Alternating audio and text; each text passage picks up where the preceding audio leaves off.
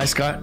How you doing? Good. How are you, Sam? I I'm doing well. Doing well. I'm glad to have you on because we've been talking off microphone and off podcast a lot about a lot of really interesting things. In uh, we're doing a series this month of reformers, and that series came from a lot of our conversations of you know church history and some influencers and reformers and and what they did in church culture and community and uh, one of the people that you've talked a lot about is Schaeffer. Um, and you mentioned to me that Schaeffer had a like a compound or like a, a farm or something like that where he had community. Um, and I was so I was so inspired by that idea. And we've talked a lot uh, about creating real community, right? And what that looks like. And so I wanted to ask you what you thought it looks like for church to have real spiritual community. Yeah. I don't know. I, I, I kind of go back, and this is where I think my heart is for that also for community is that Schaeffer's definition of community. It's like he really defined community as a community. You know, his uh, was in a small village called Huémoz in Switzerland, and um, so he he was he identified with the community being people who knew each other, who were involved in each other's lives, who cared for one another, who gossiped about each other, you know, all the things that, that make a family yeah. kind of situation with many, many families. Yeah. So um, when I think of community, I always, in my mind, I always imagine that. Mm. You know, we go to church, we see people that we know, we see people that we interact with outside of church and we do things together. If someone needs help, we offer assistance, that type of thing, as opposed to, you know, you can have community where we live. You can think of Las Vegas yeah. as community. Mm-hmm. That's our community where we live. You can think of community in the church, people who attend the same building on Sunday, maybe go to a Bible study on Wednesday. And then there's a, then there's the inner circle of community you know, mm-hmm. the people who um, really, really are kind of bound together in mm-hmm. the administration of the church or in the worship of the church, that yeah. type of thing. But that other type of community, the kind that Schaeffer sort of spoke about, I think kind of transcends that in a way because it allows people of all levels. It really, I think, it focuses on the middle one, church itself. Yeah, you know, how how we interact, how we what we allow, what we expect, what we uh, anticipate, or what we hope for as far as community goes. But it's on that level of the uh, the most of the people who attend attend church. Yeah, that's really interesting, and and it almost speaks to something that I think I'm even guilty of at times, which is getting a very myopic, narrow focus of community and focusing on like the church community and developing that and developing those interactions and yeah. developing that intimacy and connection, developing the approach. And but this dynamic you're speaking to really broadens the horizon of community approach from that specific church community to go right. our lives enmeshed in our community.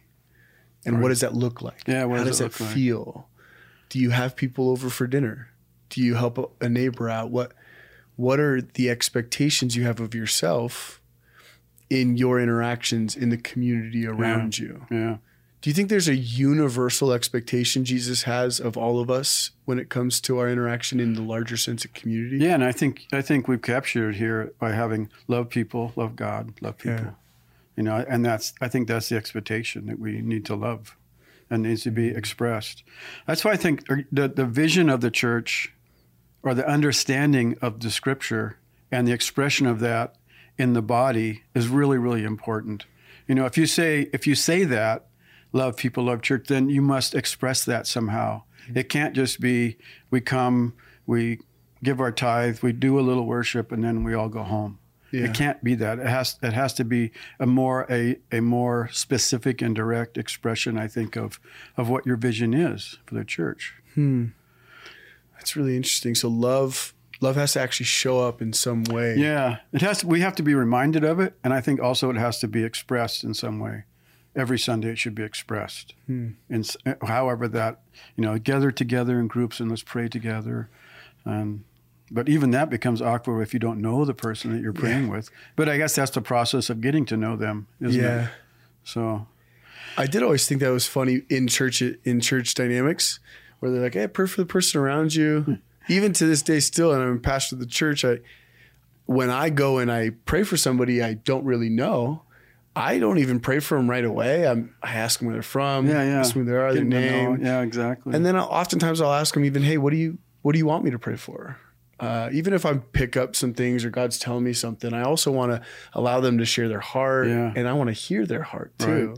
Yeah. Um, and it's so interesting, like that foundational aspect of just really actually wanting to know the person. Yeah, that's. I think that's fundamental. That's the the foundation of that. Getting to know that person, and then creating relationship, just like you do with God. But you want to do it with, with at the same level with people also. Yeah.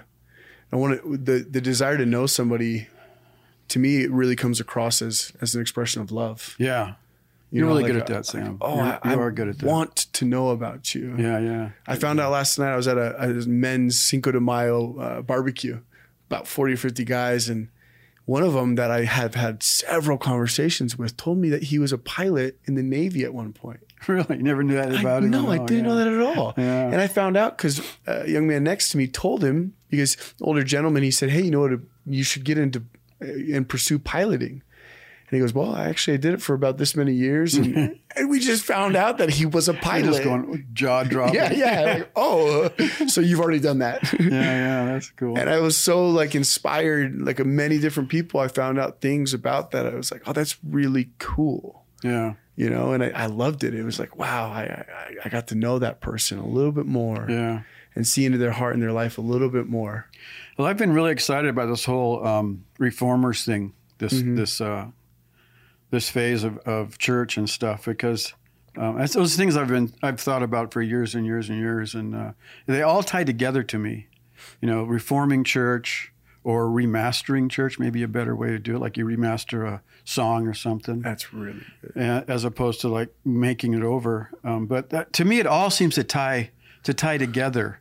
You know how we treat one another, th- rethinking church because I don't think I think we could do church a whole lot better than we do. yeah And I've told you this many times. What really is amazing to me is that there's really not much in Scripture that tells us how to do church. yeah It doesn't say do this or this or this. Old Testament, yes. Yeah. You know, you had to do certain sacrifices on certain Yeah. days and certain songs, and all those things were very, very important. And we've done away with all that for the Protestant Revolution.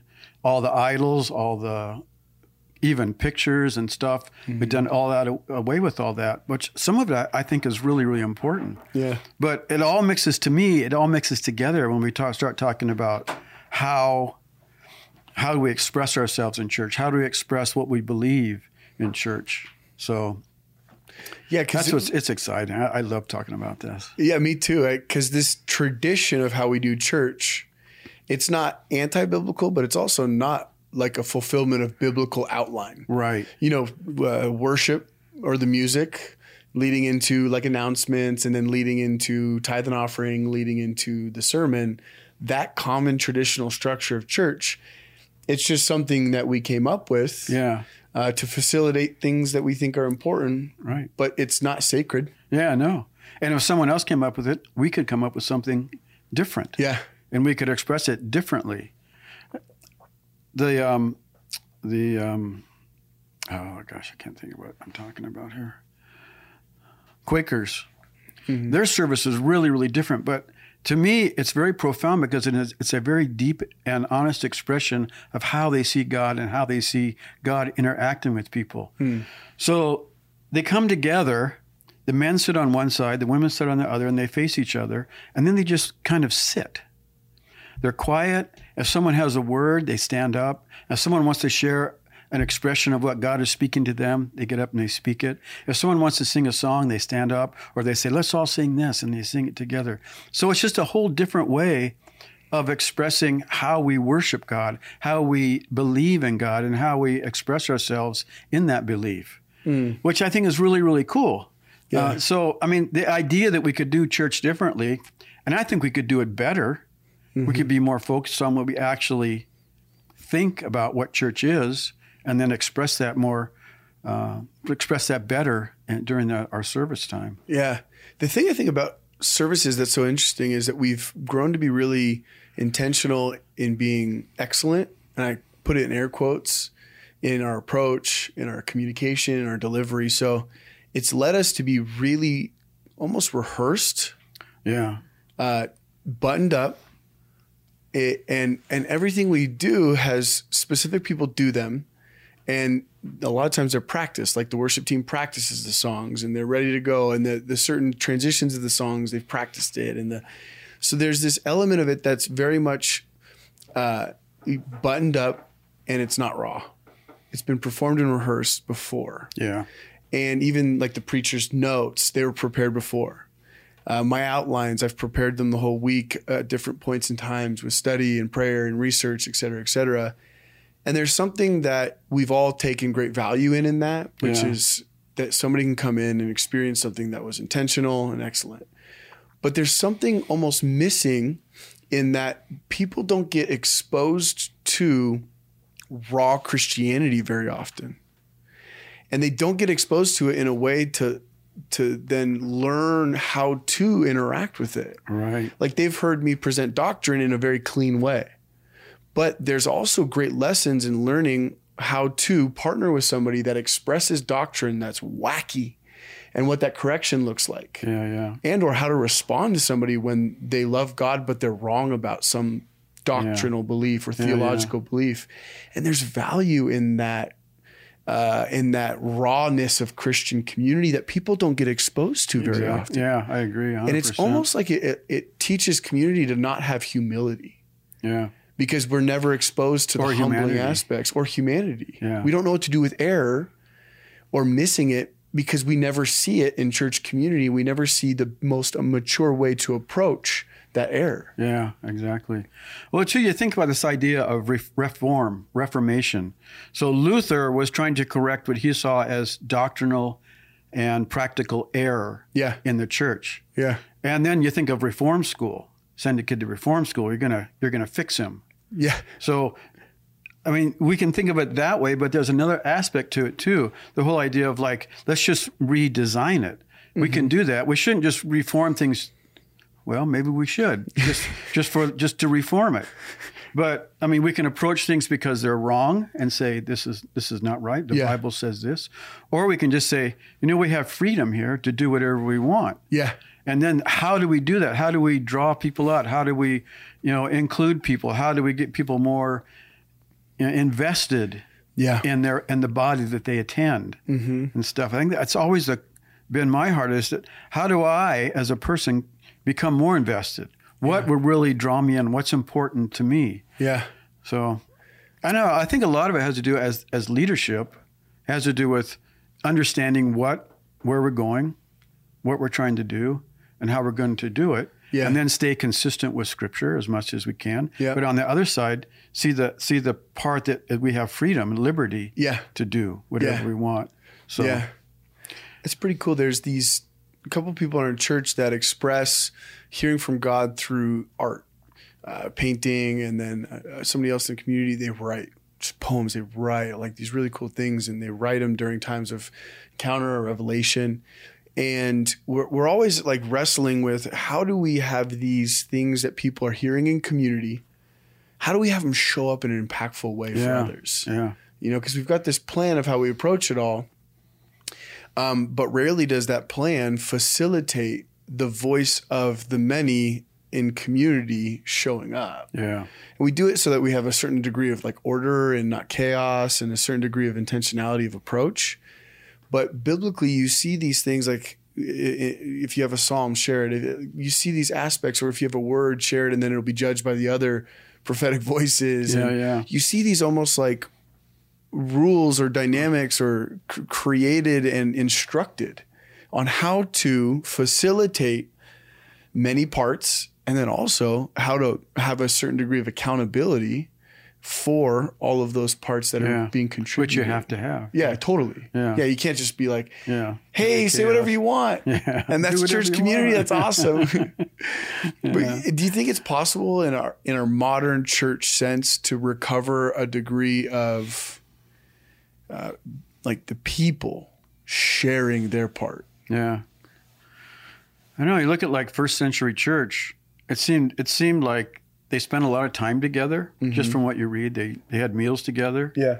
and they they they in in one church they put all everything they owned. They they became communists for a while. Yeah. sort of communist. People Yeah. always say, "No, no, we're not communist." But let's put it all together and we'll share whatever is needed. And but I mean, I mean, so so they were ex- trying to express in a lot of different ways their love for one another, and and then they had teaching from the apostles. Yeah. So what were they teaching? Yeah. You know, what what, what kind of stuff was it? Did it have to do with contemporary society? Did it have to do with doctrine, doctrine, stu- doctrinal, you know, things? I mean, I don't know. I, that's why it's so fascinating to me is that we talk about these things, but I have no idea how it works. Yeah. You know, how do you actually make that work? I don't know what it looks like. Yeah. I mean, I can imagine something, and I'm not sure I would want to participate in all of it. But I mean, uh, the scary thing for me too is that you get some sort of cult where people, you know, have to spend all their money there and do that stuff too. But um, yeah, I mean- I mean, the possibilities are just amazing. right? Because having all things in common, that phrase has always been something really powerful to our imagination. You know, I found in Acts two forty two right in there where it says they had all things in common. And it was, you know, that was following the selling of everything, giving it to the church, being together all the time in houses and prayer and communion and Yeah. all these aspects. Having all things in common is like this really fantastical vision Yeah, and I don't know how to create it. yeah, I don't know if it should be our goal to create it in a uniform way. yeah. I agree. you know what I mean? Like there's this Yeah. diversity and to me, it like should be like this is an expression of my heart. Yeah. I'm willing to do this. yeah, for somebody else. Yeah. Not necessarily do I have to like go and sell my, my my house and give you the money, yeah, but I'm willing to help you if you need it. yeah, You know, it's more of a it's an underlying belief yeah, system as opposed to, you know, forming a some sort of cultish. right. Because if you create precepts and principles to create and make togetherness, then I think that's trying to accomplish this through control and through the law. Yeah. So like sell your houses, uh, do this, wear these clothes, uh, move into this commune, Yeah. and then all of a sudden you've you've controlled community to create togetherness. Yeah. And I don't think that's the approach No. to creating these biblical, you know, houses of acts dynamic. Right. Exactly. I And, agree. and so with a, a modern church, modern even travel, like we can travel in a way that we weren't able to travel at that time. We can connect in communication with the internet and social media in a way that we couldn't have communicated. So it's amazing to me that that togetherness, that all things in common, it, it's gonna look different in its expression. The same in spirit, but it's gonna look different in its expression right. Right. and I, I think that humble confession that we don't know how to do this, how to create this, but it's worthy pursuing Yes. is where I'm at. Yeah. Do you think we should be further along than that though? I think we should. I mean, I, I don't think anyone's ever really talking about this. I don't hear anybody saying over. Although the vineyard went through this big movement several years ago, probably around early 2000s, where you know some of the pastors were thinking about doing it differently. Yeah. They really want. I think their intent was to speak more um, effectively to to the youth, to the different generations. Yeah. So they, you know, they started. Let's have a coffee shop in the church. Let's, let's, you know, this sort of loosen things up a little Was bit. that from change it. Vineyard? Vineyard started that? Yeah, Wow. Look at those guys. yeah. See, So, so just doing things differently. I think I think that's good. We we should be willing to do things differently Yeah. as long as we we stay biblical, we stay doctrinally true, Yeah. and um, I, I think we have freedom to, to do stuff. So I don't know how it looks. You were talking about communion a little bit, and that's one way you can begin to have sort of a family situation by Yeah. having a family meal. Yeah. You know, do it in a you could do it in a home group or do it in the whole church. I've done that before in the whole church. Have a big long table, everyone sits at it, talk and eat, and then break bread and and say a few words about the Lord and It's yeah, because that communion time, we've been doing it. So I've been in the pastor of the mountain for three years, and we've been doing it pretty much the same way for three years, which is the way most other churches do it. Which is a little wafer that's gross and a little little bit of grape juice. Never enough. I know. you Never as much as you want. It just teases you. You got two more of those? Yeah, can I? Yeah, yeah. You need like a three to one ratio. Three three grape juices for one dry wafer. Yeah.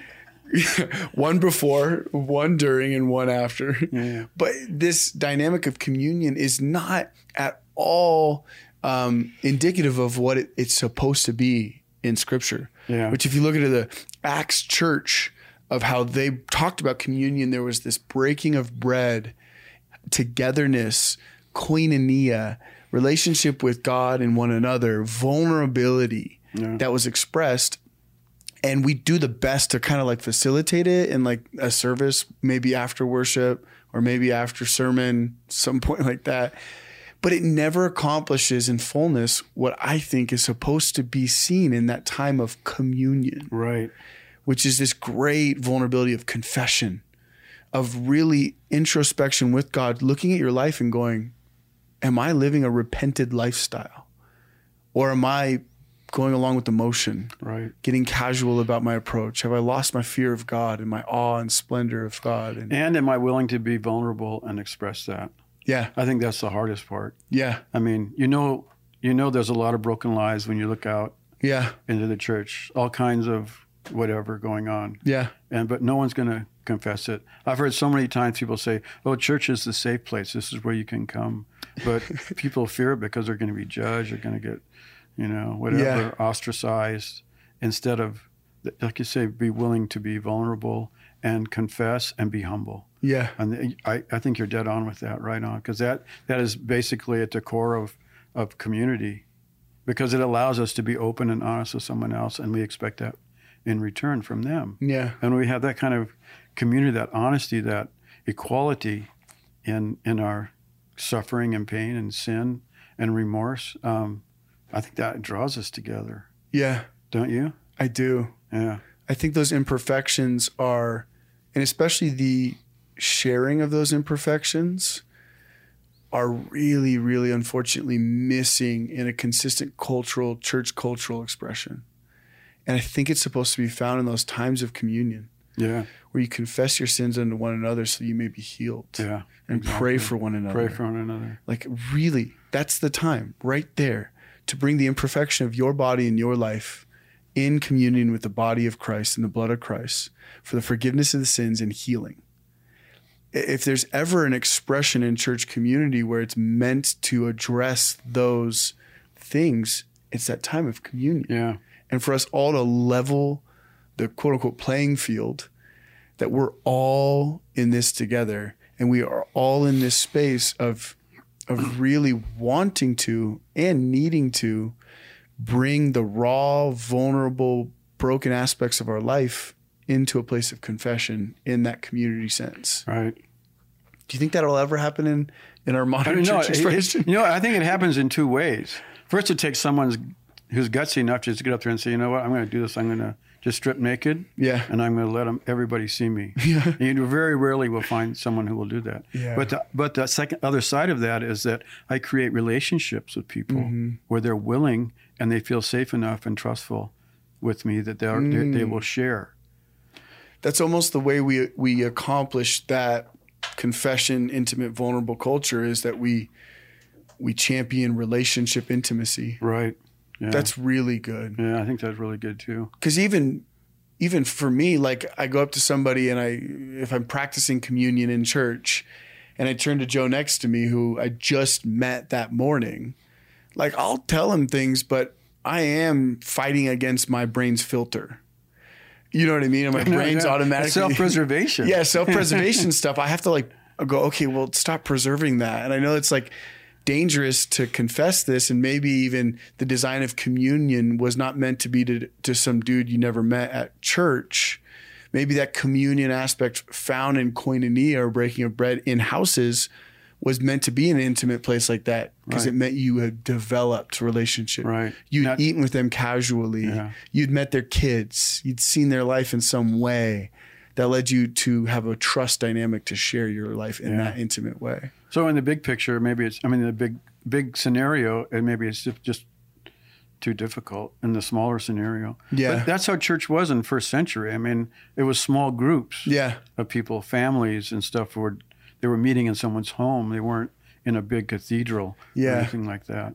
So I think the Catholic um, Church has actually, with through confession and stuff, they've they've tried to to keep going with that. And I don't know how else. It sounds like a pretty good way to do it. You know, you Yeah. go to a to a priest. Yeah. You, you share your sin, and they say you're okay. Jesus loves you. he forgives you. You know. And- Yeah. But we don't have anything like that in the Protestant No, we don't. yeah, history. We don't. We just don't. We don't do that. and in, and perhaps what they attempted to eliminate, which was penance orders given as a result of confession, like, hey, I did this, and then like, okay, cool, do ten Hail Marys. Yeah.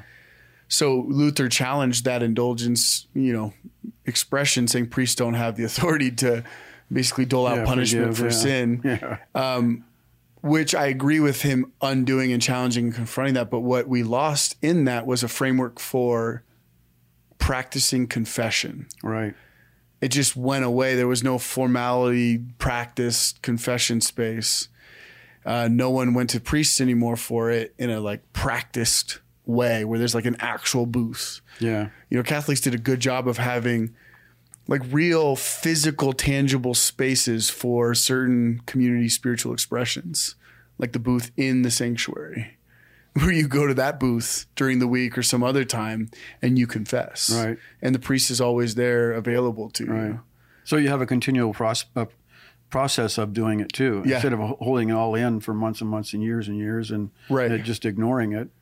It's like having an HR department. Yeah. If you have a complaint about your job, there's the HR department. Exactly. We don't have an HR department anymore for the church. It's just like, oh, it'll happen, sort of. Yeah. And maybe there's a beauty in that, that it was always meant to be in communion or community, not specifically the priest was solely and exclusively that that uh, recipient of confession. Yeah. That's interesting. It is interesting.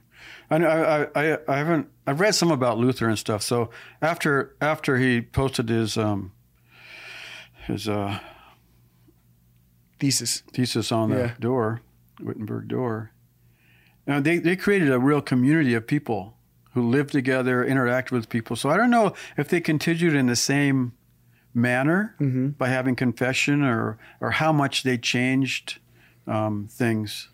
Uh, but I'm sure they did. They changed quite a few things. Yeah. And uh, so uh, there's a lot for us to learn. I, I don't know. So At least we should, I think, it, begin to experiment with stuff. Yeah. I really, that's what we were talking about. Being, as a, as a leader, being courageous and trying something. You know? Oh man, and it is hard. I I talked a lot about the fivefold over the last three or four weeks, and basically I'm confronting this single pastor image thing that gets worshipped in community, that gets this special honor and treatment that goes beyond just the biblical honor terms. And I've been confronting it, and I was even telling you at coffee, it's like this most recent one I, I did, I, I, I it was like, whoa, this is really challenging. And it makes me feel like as the pastor of the church, almost a little vulnerable. I know. Well, you're upending the cart. Man. I'm upending you the shouldn't cart. talk like that because I mean, what are you trying to do? And I'm like, and I'm, and am I making people uncomfortable? Maybe it's better for them to just have this sense of me that isn't necessarily good, but is what's it's traditional now in church culture that you got the guy and he's the beacon of trust. He's the image of of maturity. He's the voice and his vision, his DNA. And and if you speak to pulling down that expression and saying, well, even in Ephesians 4, it's fivefold. So it ought not be one. At the very least, it ought to be five different folks. yeah, At the very least. And I think it goes even beyond that. yeah. And it goes to a much larger sense of who God is. Well, there's really, I think there's wisdom in that too. You know, in abundance of counsel, you're going to make better decisions. But I mean, if you go back to Scripture too and look at what, how Jesus led the disciples and how he led the church, he always led by example. He wasn't afraid to wash somebody's feet. Mm-hmm. You know, I'm not. I'm going to take off my tunic and I'm going to wash your dirty feet. yeah. No, don't do that. You're the boss. You can't do that. Mm. Wow, that's really interesting. Yeah, because even for Jesus, people began to have a very intense uh, magnification of Jesus and worship Jesus, leaning on Jesus, Yeah, becoming yeah. dependent on Jesus. And he, with a lot of his behavior, showed what it looks like to then turn it to Right. the people. Right. Exactly. Look, equipping So- them, imparting to them, washing their feet. So where do you find leaders are are, are, are courageous enough to to act like that in a real sense? you know? Yeah. Uh, you- you just don't these days. We just we don't have that. We have that other model of, of leadership, which is not necessarily bad, but it's not. I don't think it's the whole answer. We we could change it. We could do things differently. Yeah. We should. I I think. Yeah, I, I think it would be beautiful. It, it'd also be, it introduces, and I think what pastors fear is it introduces a bit of chaos. Yeah. Yeah, it really does because you you impart, you commission, and then all of a sudden there there's their maturity process has just begun in a different way. Right. And so they're going to find immaturities in themselves. They're going to find error. They're going to find these things, all the things that I found I find in myself constantly. But maybe theirs will come out a little bit more publicly. Maybe theirs will come out in a way that's a little bit more damaging to people. Yeah. And or maybe their lives unwind and unravel and they they go down a horrible path of destruction for themselves and others. Yeah. And then you go, "Hey, maybe we should stop Doing this. doing this." I know. It only takes one or two of those guys for you to kind of really start to try and s- shrink the circle of empowerment and commissioning. Yeah, yeah. I say it's kind of a long road. I, I really think a lot of it, for me and for leadership and for the church, I think it has a lot to do with how you create presuppositions in people's lives. You know, you you you you witness, you say things, you reinforce those things over and over and over again until people begin to believe in a different way. Hmm. And you can't just start out by saying, "All right, here here's dinner," and throw it to the dogs and let them fight over it. You Yeah. know, you, you you build. I think you have to build something, and it has to be probably built slowly Yeah. until you can get to that point. Otherwise, you will have chaos. Yeah, no, that's true because there's a degree of infancy in a walk that requires a different level of nurturing. Right. Um, my son's six years old and we homeschool him. And the other day I tried to have him just do his his lesson by himself. But he's like, Dad, he tells me, he's like, Dad, you actually have to teach me these things before I can do them. And I was like, oh, okay, I, yeah, sounds good. Let's do it. And then I taught him and I'm like laughing to myself as I'm teaching him all these things that like, I just, I, and I was curious to just see what he would do. If I said, okay, yeah, go do it and like to see what would happen, like see if he would try, see what would happen, see if he could figure something out. Um, but yeah, there's a degree of it that at that level of knowledge, maturity, and ability, he requires a different uh, type of partnership. And it can feel like quote unquote hand holding sometimes or like very elementary, but that's where some people are at in their walk with the Lord is that they're in the elementary places of learning confession and humility, of understanding doctrine and what the Bible says about baptism, about being baptized in the Holy Spirit or baptized in water, about preaching the gospel, about not condemning people to hell or judging them. And they're in some of those places that can seem elementary. They can seem even like, oh, you should know how to read by now.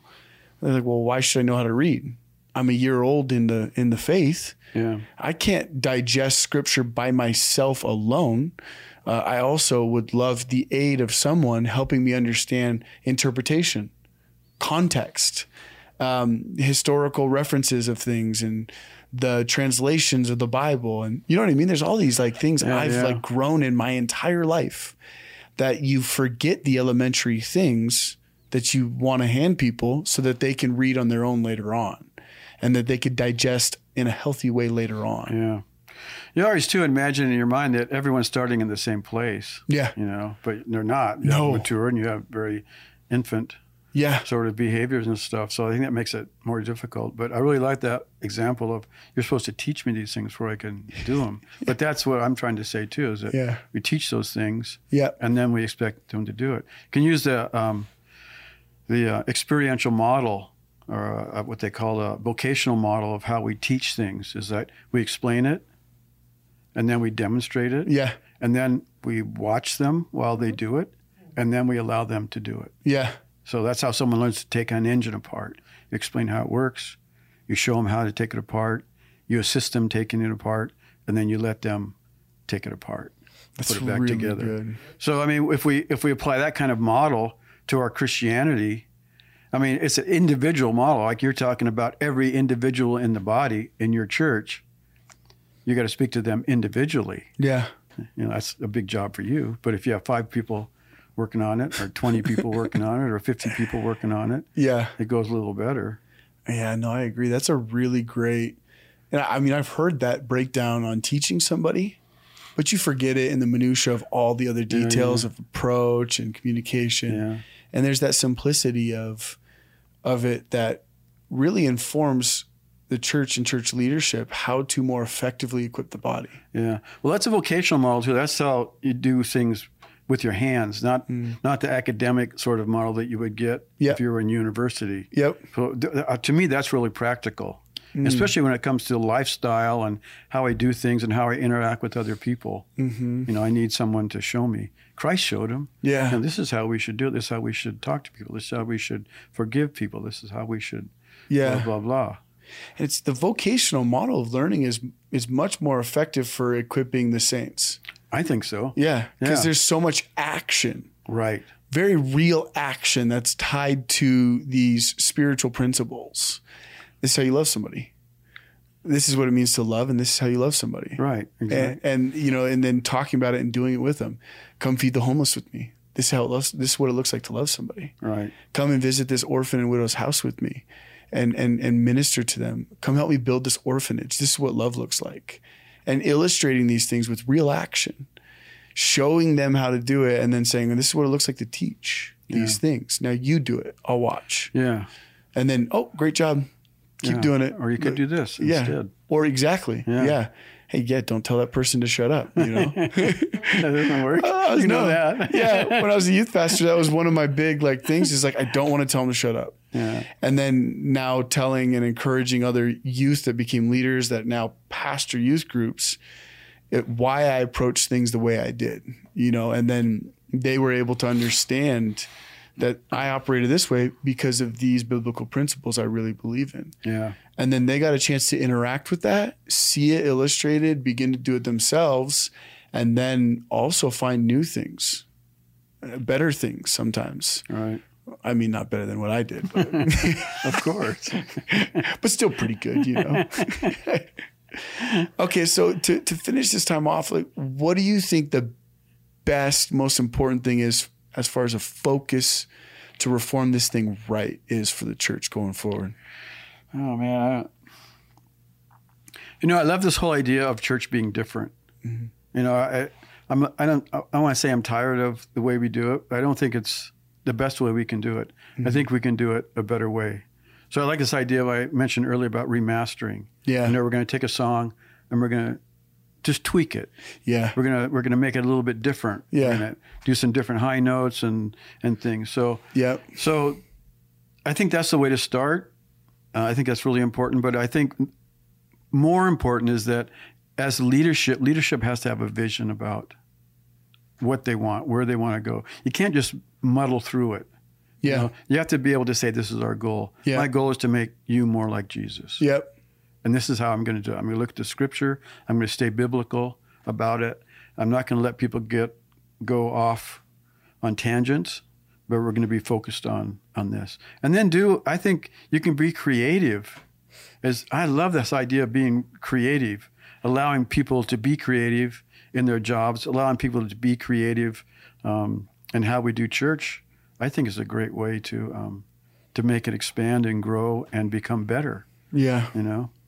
That's I don't know if that answered the question, but I, it felt good. No, when you and when you said remastering earlier, it really resonated. Really made a lot of sense. I'm like, that's lovely. I wish I would have done the series and called it that now, remastering. That would have been so cool. You could have done a cool like record yeah. visual. It would have been so awesome. You could have given people records, and that would have been really cool. Maybe some old Keith Green records. Yeah. That line where he's like, uh, "You people are going to hell, and you can't even get out of bed." oh my gosh, I remember some of the first times I listened to Keith Green music. I was just so on fire for Jesus. And when I heard it, I was so convicted all of the time because he has this really heavy hand on like the fear of God and on like witnessing and saving souls, Yeah, yeah. which not everyone is is into that approach. But at that time of my life, I was so radical and was so loving the challenge it was to me. He's like, and he'd hit his keys and he'd just go go after something, and it's like a sermon song basically. But I enjoyed that. Well, love you, Scott. Appreciate you. Yeah, that's fun. T- talking. Yeah, this is a good time. we'll good things continue to on Tuesday about. when we have coffee. That's right. And then we'll, we'll, be We'll like, we got to do another everything. podcast. we'll always think of things that we want to talk about on this podcast. yeah. So, well, thanks for joining us on the podcast. Check out the other uh, discussions and sermons and teachings we have. Uh, and let's continue to love Jesus and love people and be transformed by Him daily. Thanks for listening.